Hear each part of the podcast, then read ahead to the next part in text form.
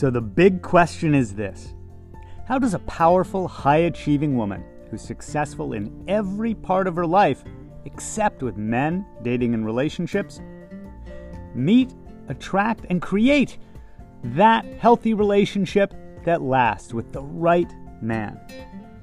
That is the question, and this podcast will give you the answers. My name is Barry Price, and welcome to her dating and relationship secrets.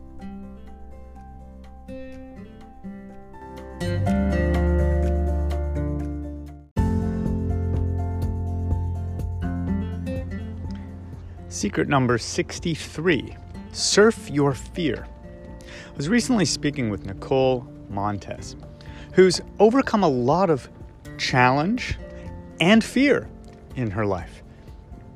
And she was sharing about how, when her daughter was diagnosed with cystic fibrosis in her 20s, meaning Nicole's 20s, it was a massive challenge. She didn't know how she was going to handle it. And it began a series of events that led her to specialize in how to deal with and handle fear. I see fear come up all the time with my clients. And Nicole and I talked about how it showed up in her relationships. If you want to hear about that and how to deal with fear in your relationships, we'll get into it a bit today. And you can also hear more of Nicole at leanintoLoveSummit.com, which is coming up the end of October in this year, 2020. If it's no longer October 2020, then I'm sure we have another event going on for you. But fear it gets in the way of us being willing to get back out there. Like my client Sally, who had spent long enough on her own and wanted somebody, but was scared to be hurt again. Also, didn't have the confidence to get back out and date again. This is that inner environment of self that we talk about in the success formula, and also the setbacks that can happen when you go out and get disappointed the setbacks and adjustments when we need to clear the old wounds, the fear of rejection. In Sally's case, as we healed old wounds around her not fitting in, her not being loved, her not being accepted by herself first, and then worrying about whether she'd be good enough for others, instead of her needing to, to hide at home, basically, is what she was doing, she began to embrace leaning into going out more, being around, more people and going on more dates because she didn't internalize it as a failure or a confirmation of not being good enough. If things didn't go right, it just meant it wasn't the right fit. I had another client named Alice who was stuck in a dead marriage, essentially. She knew she wanted help navigating letting go of that relationship. It had become toxic. He had become passive aggressive towards her. The passion had long since died.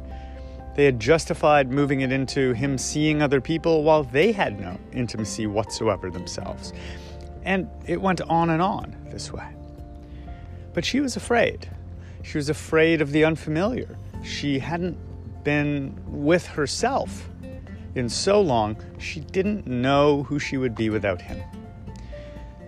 Working through her fear, finding her faith and self belief again, allowed her to begin gradually letting go without it being conflict driven.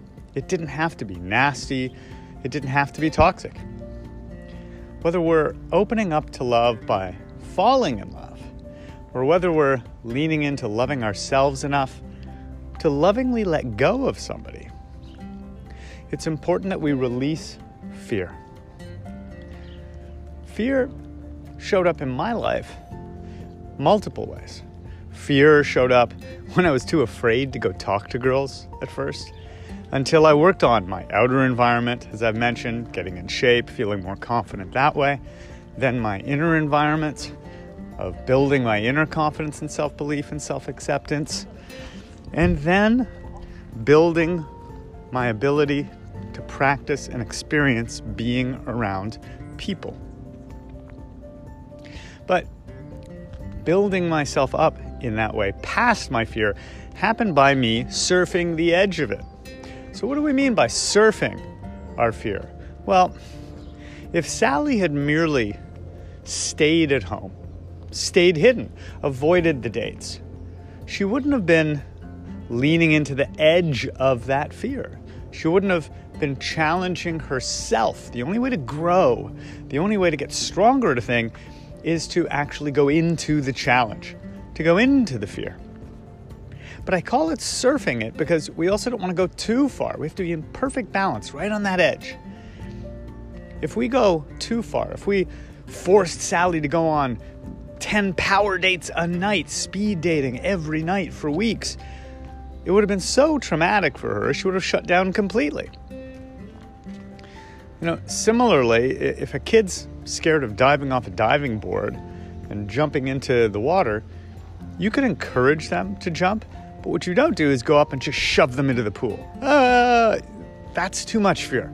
Too much fear reinforces, strengthens the fear, not your ability to overcome it. For Alice, it would have been too much for her to immediately take all of her things, move out, get a divorce lawyer, and declare it over.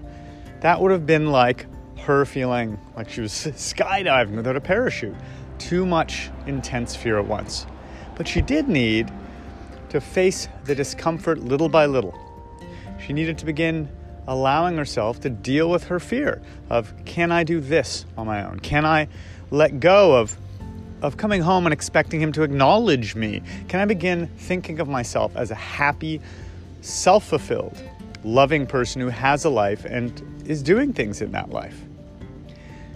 She leaned into that edge of fear while feeding herself and being fed the love and encouragement and tools she needed to grow stronger at dealing with it. Don't let fear limit you and hold you back. It is one of the biggest impediments to success in dating and relationships. You cannot be experiencing the feeling of love and the feeling of fear at the same time. So, I would challenge you to lean into that edge, surf the edge of your fear. You'll find it is so rewarding.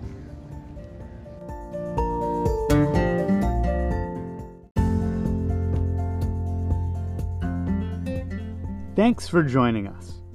Please remember to rate, subscribe, and also share this with anyone that you think it could help because I'm on a mission to help 1 million successful women have healthy, lasting relationships.